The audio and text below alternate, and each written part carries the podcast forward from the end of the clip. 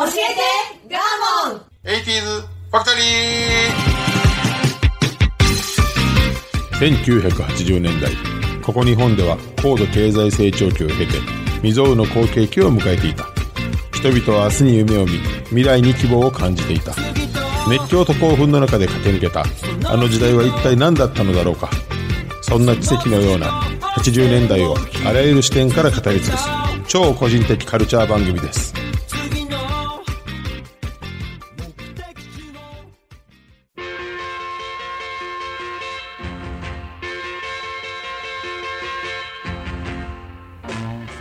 さあ今週も始まりました。教えてガーモン 80s ファクトリー。私番組パーソナリティガーモンと。アシスタントの加藤夏子です。はいよろしくお願いします。お願いいたします。はいいよいよ復帰第1弾となりました。おめでとうございます。ありがとうございます。約、えー、5週かな？そうですね。ぐらい飛んだね。死んでましたか？死んでましたね。あのまあフェイスブックとかね、はい SNS ご覧になっていただいている方はまあご存知かと思いますけども、はい。えー、と簡単に申し上げますと、えー昨年末急にめまいが起こって、はい。えー、と立ってる時は平気やのに、寝たらグラングラン回ると。なるほど。二日酔いの朝みたいなね、うん。で次にまた、えー寝た状態から起きるとまたグラングラン回ると、でこれ二日酔い違うなということで病院に行ったとね、はい。年末にね、ん。そしたら、まあえー、と耳石っていう耳の中にある、まあ、小さな骨というか、意思的なものが、まあ、三半規管をこう暴れるとはい。いう病気ねそれはあのよくあるらしいね、男性はねあ、男性には多いんですか？中。年のね。でそれはもう日にち薬やから治るよと、ほっといたら治ると。そうそうそうただ念のために MRI 取ったんだけれども、はい。あなたとんでもないよとはい。その MRI の写真には、こんな耳石どころじゃない、えー血管、頭の動脈瘤、要はまあ脳の奥にある大きな血管にめっちゃでっかいコブができてるよと。でこれ破裂するといわゆるくも膜下出血になって、まあ、死ぬか、何か後遺症残るかと。いう重大なもの、いつ破れるかわからんようにな。そうそうそうそう。しかも大きさ的にも、血管の太さからいくと、まあ、約、うん、2ミリぐらいかな、23ミリかな、大きすぎると。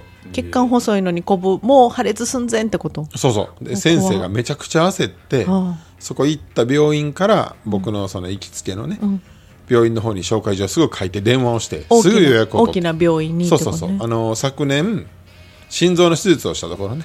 お、はいお心臓に続いて頭かいってなって詰まる系ですね。同じですね。詰まる系やしもう何なんていう もう破れる寸人前。間として詰まる系なんです。ね、はい。でそれを、まあ、あの発見されたので、急遽、まあ、開頭手術頭を開けて脳みその間に、まあね専用のこの管を入れて、はい。その血管のコブの部分にクリップを挟んで、でコブの部分を破って、っていう。取っちゃう。あの、取ってしまうと。こぶ取っちゃうですね。取ってしまうと、取ってしまうというか潰してしまうというかね、もう破れない、それをしたら。そうです。そうです。いやいやいやいや頭開けたらあかんし、ってなったけど、はい。いや先生が担当の主,、まあ、主治医というか先生が、はい。執刀医が、はい。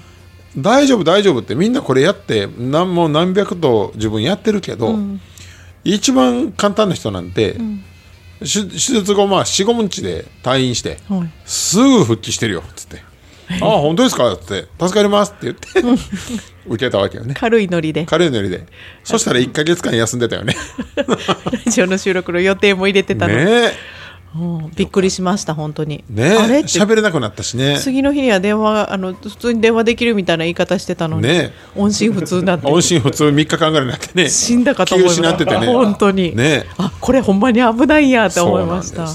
いや何より、えっ、とまあまああの再放送をね、はい。休んでる間したんですけどあの聞いてくださってるいわゆるその自分の知人でも友人でもない方から、SNS 上ですごい心配な声がたくさん。嬉しかったですね。嬉しかったですね。励みになりましたよね。ね。えこれ加藤さんが仕組んでんちゃうかなと思って。全部、全部私。さすがにね。毎回アカウントそうそうそう。知らん方からもうすごい来たのでしかもまあ楽しみにしてますっていう文言だったのでそりゃあんたもう今回どんだけ喋る気満々かもうそれはもう毎回1時間半やるんでね。しんどい時にあそうですか。すいません、はい、はい、ということでまたあの元気いっぱい頑張っていきますので聞いてくださってる方本当にありがとうございます。それでは復帰第1弾スタートです。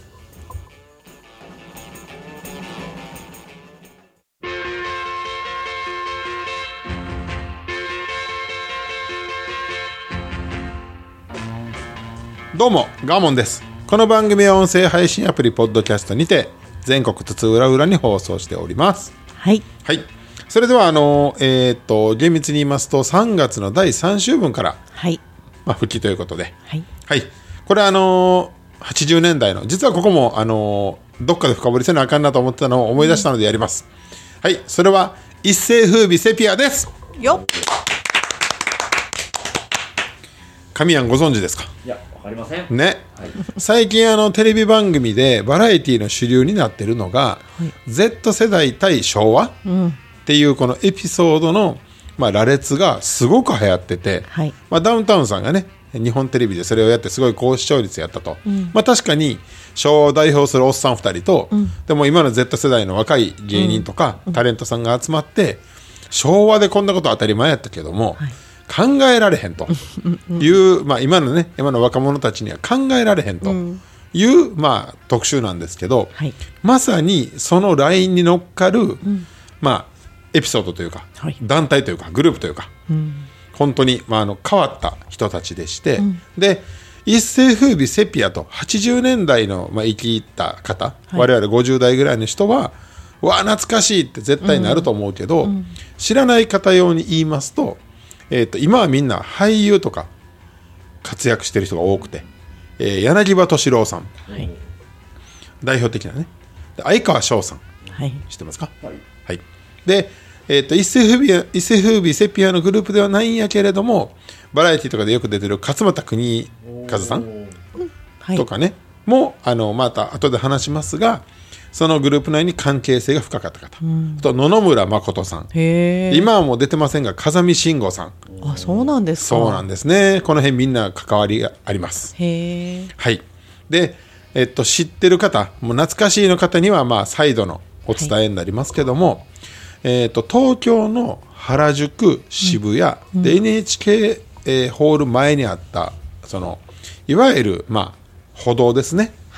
はいに、昔は、あの、これも昭和の話、歩行者天国ね、歩行天、もうないのかしら。ほぼないです。日曜日に、えー車道であったところ、もしくはその車道と歩道がこう組み合わさっているところを歩行者優先の道路に日曜日だけすると。通行止めするんですそう、ね完全通行止めね、でここを自由にショッピングとかで歩いていいよと。あい。うところに80年代にですねタケノコ族とあいうのが出てききてねグループでまあ踊るわけ。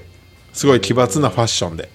でここから芸能界にデビューした、まあ、あの人もいるんやけれどもこの流れであのホコ天が歩くだけのものじゃなくって路上でいろんなパフォーマンスをする場所ってなったわけね。オッケーやったんですか？何でも OK なんですよ。ん。今ほどの規制が何もきつくないんで。警察はオッケーやったんですね OKOK へえ大道芸もいたしへえいいでまあそのえー、と原宿が特特にね大きいホコ天やって有名やったんですけどね、でそこでバンドブームが起こったりもしてるぐらい自由で。その、えー、とホコ天から出た路上パフォーマンスの中でも、はい。ちょっと変わった、まあ、個性的なグループが一世風靡セピアやったんですよ。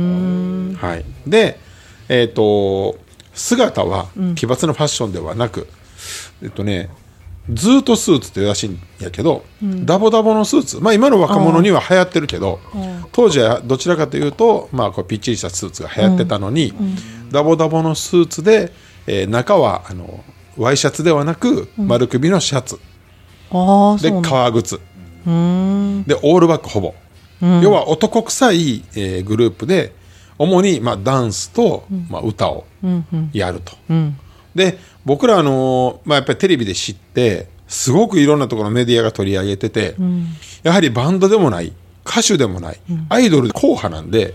え歌えっとダンスだけなんですか？歌も出してます。歌もリードボーカルが追って。みんなで歌うのよ。あちょうどいいタイミングですね、はい。聞いてみましょうか、はい。一番大ヒットしたそしてデビュー曲の「前略道の上よりと」これ多分聞くとあの一世風靡セピアを知らない人も知ってるかも。それではぜひ聞いてもらいましょう、はい、どうぞ。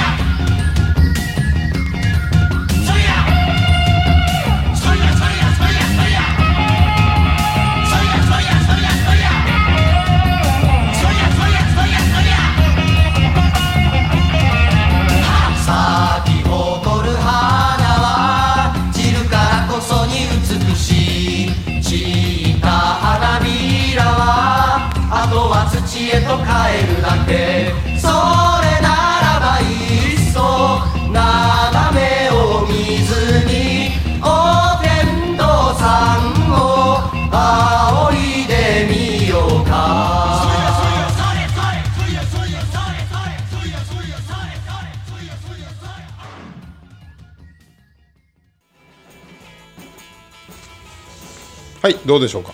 知ってます。知ってますよね。後々よくあの映像使われて柳葉さんとかが踊ってんのが、そうやねんな、だからそのまあきらびやかでもなければ、アイドルで可愛くもなくて本当に男臭い泥臭い。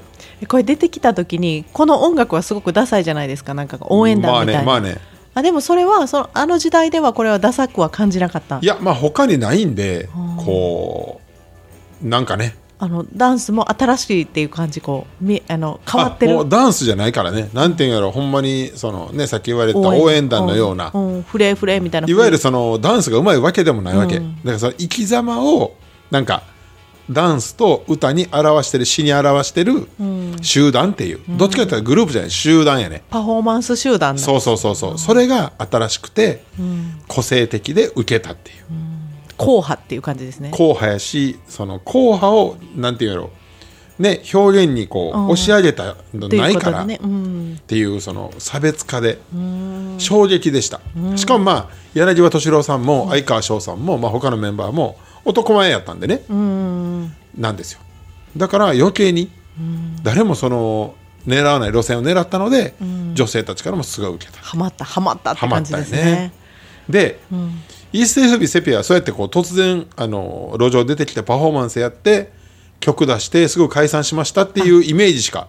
えセピアっていうのがそのグループ名？一世風靡セピアが。一世風靡セピアって全部があ一世風靡セピアまでがほあのフルネームなんですね。そうです集団名です。なるほはい、で、えーっとじゃあその来歴というか、きっかけを説明します、はい。これ知って、え全然自分が思ってたのと違うやんっていう、その、えっと、有志たちがみんな集まって自分らでこういうパフォーマンスを受けるぜって言って出てきたと思ってたのに、全然ちゃいました、えーっとそもそも1983年、はい。7月25日に、えー一世風靡セピアの元の団体である、はい。劇団一世風靡セピアというのがあったんやね。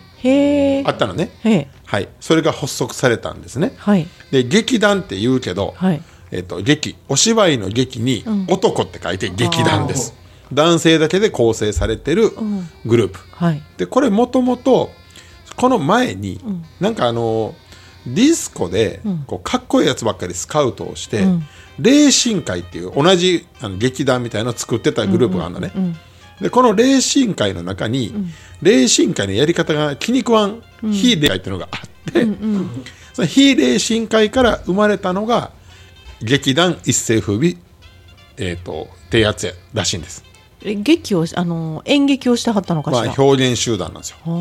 パフォーマンスなんです。パフォーマンスなんだ。そうなんです。いろんな。そうなんです、で実はこの裏にえっ、とねなんていうあれやったかなえっ、とね大きな、あスターダストプロモーションや、大手芸能事務所がありまして、そこの社長がこの一世風劇団一世風靡に目をつけて、まあうちでやりーな的な。プロのプロデュースが入ったんだそうなんよ。入ってたのよ。でここに2 3 0人いまして、はい。でもういろんなところでパフォーマンスやって、受けて、えー、とニューヨークのアポロシアターでも一回やったことがあるくらい、まあ、積極的にこう公演やってたわけ。それはお芝居であり、まあ、そのいわゆる会場であ歌、ね、合わせるとか、でこれが発展していった時に、一世風靡の中で、音楽やりたいやついないか、って聞いたら、6人が手を挙げたと、これが一世風靡セピアなるほど。なんです。なるほど。はい。なのでちゃんとあのバックボーンがあったということを ちゃんとプロが入ってたんだ。そうなんでさっきちらっと最初に言いましたけど、劇団一世風靡セピアに野々村誠、で風見慎吾さっきの勝俣邦和、とかっていう役者さんっぽいですもんねで今タレントでね、うん。活躍してる人らが、ね、ん。っていうので実はちゃんとしたあの芸能グループであったと。でそれはホコ天に行ったんだ。そう。でそうそれがまだここからすごくて、一世風靡セピア自体も別に音楽経験があるとか、プロの作曲家とか、楽器できますとか、一切そういうのなくて、俺たちの熱い思いを、とにかく何かにぶつけたいっていう6人だったのね。あここでメンバーを言います。はいはい。えっ、と、小木重光さん。これ、この方、名前だけやったら全然わからんねんけど、今、めちゃくちゃドラマ出てます。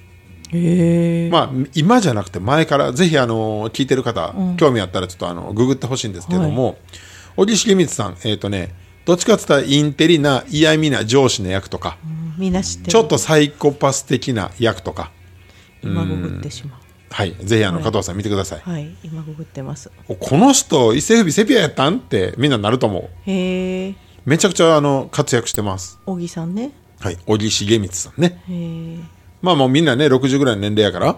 あめっちゃ知ってる。めっちゃ知ってるでしょ。えそんな橋役の人じゃないですそうよなんよ。結構番組、あの番組ドラマの、知ってるよね、まあどっちかというとその悪い方の役とかが多くて、こう陰険なんでも、とかね。でもすごくいいいつもでしょ？あの印象的な演技全派然一世風靡セピアって知らんかったね。で、えっ、と、もちろん踊踊ってたんやね。踊ってましたね。へえへリちなみにリーダーです。えへえはい。なんで、かもっと年上に感じる。ね、で、相川翔さんね。はい。相川翔さん、まあ、みんな知ってますけどもともとは V シネマっていうね、あの硬派な、まあ、極道とかの、えっとビデオだけでドラマを出すという昔ね、はい。文化があって、その V シネマで、えっと三池隆さんっていう有名な監督がいて、この方とタッグを組んでずっと主演で相川翔さんが出てたのがヒットのきっかけ、で V シネマ100本出てんのこの人ね。えどっちが先？セピアが先でしょ？あセピアが先で、その後がねどうやって芸能界にもう一回こうあ君臨していったかってもいううと V シネの人ですよねあの人はね。でその後に有名な長渕剛の、まあ、ヤクザドラマの「トンボ」っていうので、射程役で出て一気にテレビで売れたんです。はい、そして、まあ、あのもう言わずともがな柳葉敏郎さん、はい。もう知らん人いないですよね。はい。そうやって踊る大捜査線でね室井さんやってね。はい「室井さん!」っつってね。織田裕二がね。ね。ね。であの柳葉敏郎さんも大ヒットしたじゃないですか、であと西村佳慶さん。この方は芸能界に残らずなんか引退して、これね僕なんでこれ一世風靡セピア取り上げようかっていうと最近亡くならはったんよ。西村佳慶さんが、はい。それニュースで流れてたもんで思い出したっていうこと、なんかバーのマスターとかやってはったみたい。なるほど。であと晴海志保さん、この方も今俳優で、あのほんまにちょい役ですけどめっちゃ出てます、あと松村冬風さんこの人は今もうプログラマーとして仕事してるのかな、というメンバーで6人で構成されてます。はい。なんかすごいですね。すごいよね、芸能界のど真ん中でめちゃくちゃ活動してるよ。やしその前身の劇団、はい。劇団ですね、はい。もうすごいですよね。すごいんです。メンバーがやっぱり。すごいんです。うん、も才っともっといるよ、えっとね、竹野勲さんっつって、この人もや今、役者として、いろんなこうちょいちょいいろんな出てる、いやすごいなと思って、ね有能な人たちの。で、えっと一世風靡セピアの売り方、はい。これがまたすごくて、柳葉敏郎さんとその、えっと勝俣さんが、うん。YouTube で対談してたのを見て、すごい面白いんやけど、柳葉敏郎さんがどうやって売ったかっていうのを語ってて、で、とりあえずこの6人、あの何も力もないし、これもないから、テーマ決めようと。はい。でみんなであじゃあ若気の至りっていうテーマでやろうよっつって。うん。嘘でも何でもいいからとにかく一番でかいところに飛び込んでいこうよっつってえー企業の社長、えー芸能事務所の大手社長、とこにアポなしで行って、で僕たち使ってくださいっつって。もちろんあのつまはじきに合うよ、合うん。やけれどもその中で、えっ、と徳間ジャパンって今もまあ大きいレコード会社やねんけど、はい。そこの社長さん、うん。徳間さんうん。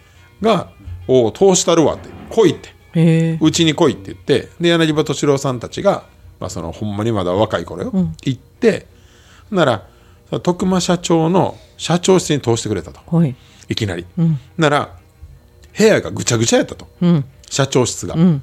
大きいデスクと大きいソファーと大きい椅子がね、ん。ある綺麗な部屋が社長室と思ってたのに、で入っていってあれこの社長はなんかおかしいんじゃないと思って聞いたらしい、これ社長の部屋ですか？って書類だらけですけどって言って、あんなって社長はこうやって一個一個書類を目を通して決断していくのが仕事やから、社長室で綺麗な社長はあんなもの嘘やって言ったことに、柳葉さんが感銘を受けてしまって、ほうほこの世界はすごいってなって、この人にちょっとお世話になると。え今使ってもらえたんだ。使ってもらえたんです。確かだから徳間ジャパンからレコード出してるんちゃうかな。だからそんなことで。なんかシンパシーでつながったんですね。そうそう。何にもこ骨もつてもないのにいろんなところ本当に当たりまくったらしい。だから結果熱量の人たちなんですね。そう。熱量を、あのパフォーマンスしたいっていう。でもあのパフォーマンスは確かに熱量勝負ですよね。気迫勝負とそうなんです。で、えっと、相川翔さんはすごくあのコミュニケーション能力が高かったらしくて意外。みんなにこう可愛がられるのへで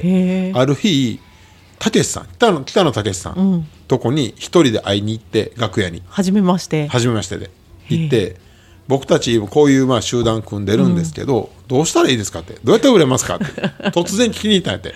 へえ可愛く懐に入るんですね。そうそうそうそう。まあたけしが、お前たち個性的やから、はい。もうその個性だけで売っていけ」って言って、うん。って言われたからそれ通り路線を変えずにやってったみたいな話があるんやって。一人一人のキャラが立ちすぎてるんですね。でここで面白いのが、柳葉敏郎がさその YouTube 上でさ、はい。あの勝俣さんからそれ言われて、勝俣さんが相川翔の弟子はい。やから、この話聞いてっつって言ったら、俺そんなこと聞いたことねえよっつって柳葉敏郎さんが言って本当かなみたいになって。たけしさんとか行ったら嘘かなみたいになって。まあそんな話がこう伝説が山ほどあるんやって。なんか勢いのいい若者たちだったんだ。そう。で、まあ勝俣さんもそのえっと、セピアには入ってないけれども、はい。その生き様を見てて、柳葉敏郎さんのそばにずっといて、相川翔のそばにいて、この男としての生き方を学んでったんでずっとこの芸能界から離れなかったんですみたいな話があって、なんか男塾って感じですよね。ね。勝俣さんがそんな風にテレビで言うから。そう、はいでも、えっと、酒飲んでる時に打ち合わせはしないとか,、かものすごく冷静なルールがいっぱいあるらしくて、とにかくあの前に向かっていこう,、いい加減な言い合いとかやめよ熱き人たちねう らしいよ。へえ。か年いっても熱そうだわあの人たち。でどうでもいいエピソードが1個あって、はい。勝俣さんが、なんかその一世風靡の、えー、とオーディションに来た来た時に、はい。柳葉さんがちょうどなんかいて、ん。でそのオーディションで小芝居を突然やってくれと、はい。で柳葉敏郎さんが相手をすると、はい。なら勝俣さん興奮して、その目の前に置いてあった大きなそのデスクをはい。ドーンってこらーって芝居やで、うん。本人のねはい。倒したのね。はい。あそれ勝俣さんあ柳葉さんの足の小指にドーンって落ちて痛い痛い痛い。折れたんやって。あ折れるわ。剥離骨折したんやって。であの勝俣さんすぐ外出されて、うん。危ないから。危ない。で柳葉さんすぐ病院行って、うん。骨折ってなったのに、えっと、ツアーとテレビ収録がいっぱいあったので、うん。あの一切誰にも言わずにやり通したっていうエピソード、だけどねバク転とかしてたらしいよね、それで。だから柳葉があの殺すぞって言って。それ今、へえまあ、そういうエピソードもあったりとにかくその、一本木だけで行ってたとうん。いうのが、あのまあセピアね、ですごいんが、はい。まあ、あのそうやって路上でずっとパフォーマンスをしながら曲を出したので、デビュー何でしたかっていうと、渋谷駅に、渋谷駅だけちゃうんかな山手線かなポスターを2万枚、20万2万枚かな、ポスターデビューしたの、CD あレコード出す前に。へえそう。いやじゃあもうだいぶ火がついてあの有名に人がいっぱい集まってもやめなかった。それが戦略売り方やったんですねそこがすごいですね。でそのポスターデビューって誰もその後の芸能界でやったことがない。ね。効果的やったんかな。効果的やったの。へえ。それでどんどんどんどんこ CD う話題になっていっぱい売れ、た。まあ、すごく売れたからね。大ヒットしたので。あそう。当たり方ってどれぐらいだったんですか？この大瀬おどうか一瞬で終わった一発屋的なじゃなくてあの活動自体短いんで、うん。なでもその何曲かってかあもう56曲は売れてますよね、はい、っていうすごいことなんですけれども、でまああのこの一世風靡セピアはい。の期間だけじゃなくて、その後の芸能界にもすごくあの柳葉敏郎であり相川翔さんって活躍してるやん、はい。でもあの人間的にめちゃくちゃでしてこの2人。あそうなの？もうめちゃくちゃなんよ。あの特に全員,、全員思ってないけど、柳葉敏郎さんはい。があの喧嘩っ早くて。あ意外です。でしょ、これすごいよあの。冷静な。僕は昔テレビのエピソードで何回か見たことあんねんけれども、確かえっ、とね誰かメンバーの結婚式に、はい。えー柳葉敏郎さんが参加した時に、はい。その時にあの多分知り合いのつてで天竜源一郎さんっていうプロレスラーと、えー三沢光晴さんっていうこれまたあの全日本プロレスで有名な、もうお亡くなりになったんやけどレスラーも参加されてたんやけど、柳葉さん寄ってて、なんかそのやり取りが気に食わなかったらしく、メンチを切って、殴りかかっていこうとしたっていう、このレ超ベテランレスラー2人によ。あんなちっちゃい体で。そうやで。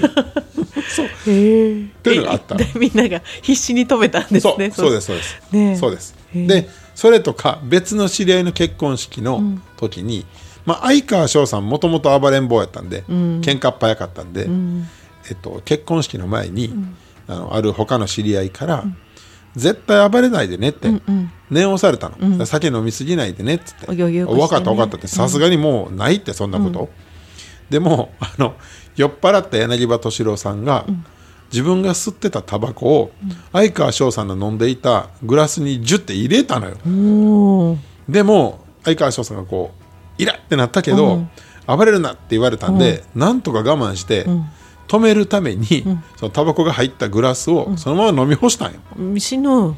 でなんとか場は収まったんやけど、それが面白くなかった柳葉敏郎さんが、他に参加してたタレントの耳に水割りをビューッとかけて で柳葉さん最低や。そうやね。その人と大暴れになったというエピソードがございます。意外です。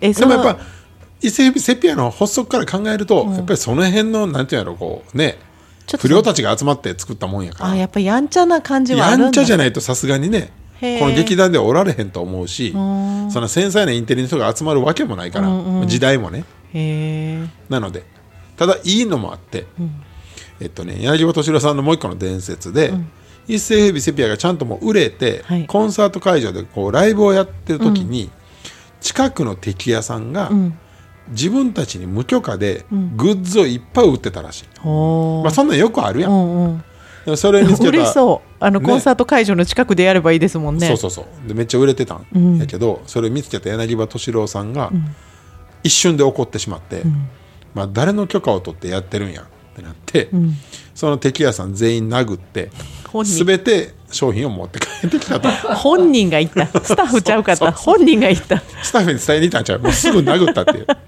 本人。へえ。ほんならまあまああの他のメンバーにそれを伝えたら、うん。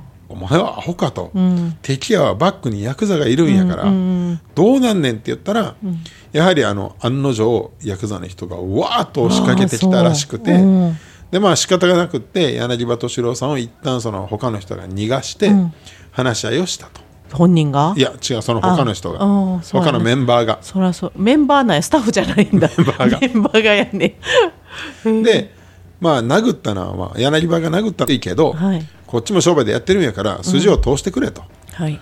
ほんならあの分かった次からやらないっつっておすごい。あの和解してうまく商売になったらしいです。男気の人たちです そうやね。面白いな。多分こんな冷静な話し合いではないと僕は思ってるけど、いやこのそんだけ売れたタレントさんアーティストがね、ね本人売れてる時やからねも う。いやいやスタッフ何してたんやろ。いや今回ね、あのやっぱりこの教えてガーモンを再開するときにね、はい。80年代をこういろいろまあ調べてたときに、はい。やはりこの、まあ喧嘩売られる側も売る側も、その今のテンションで考えると解決しないことが、やはりこうそれこそ筋とかさ。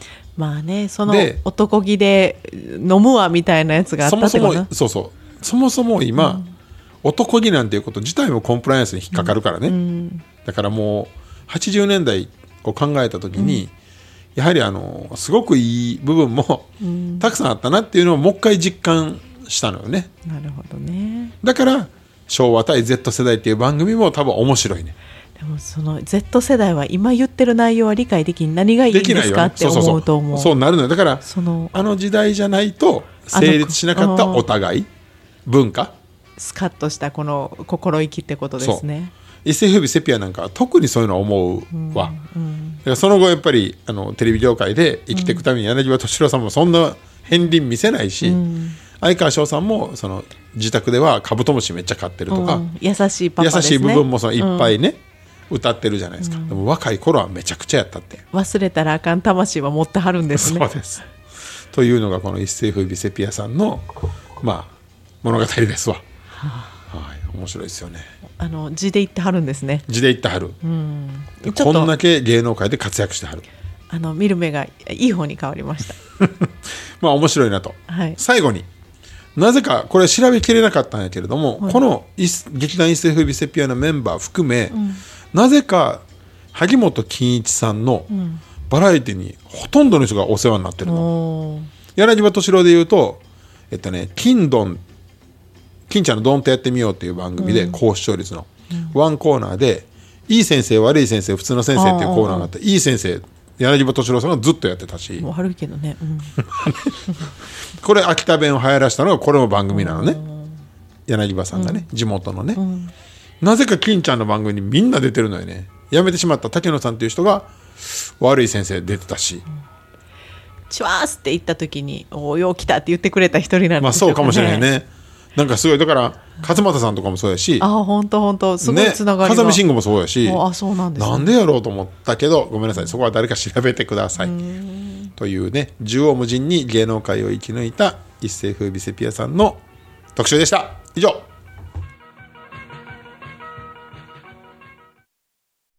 昔の友達に会いたい。買い物に行きたい。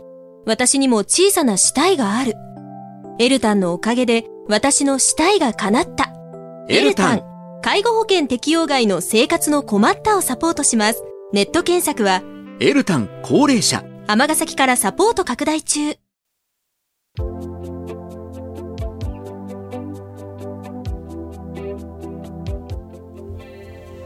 はい。無事復帰第一弾終わりました。ありがとうございました。やはりあの久しぶりやとはい。声がでかなりますよね、楽しかったですか？久しぶり。よそうね。ちょっと声飛びそうになってるもんね。もうすでに。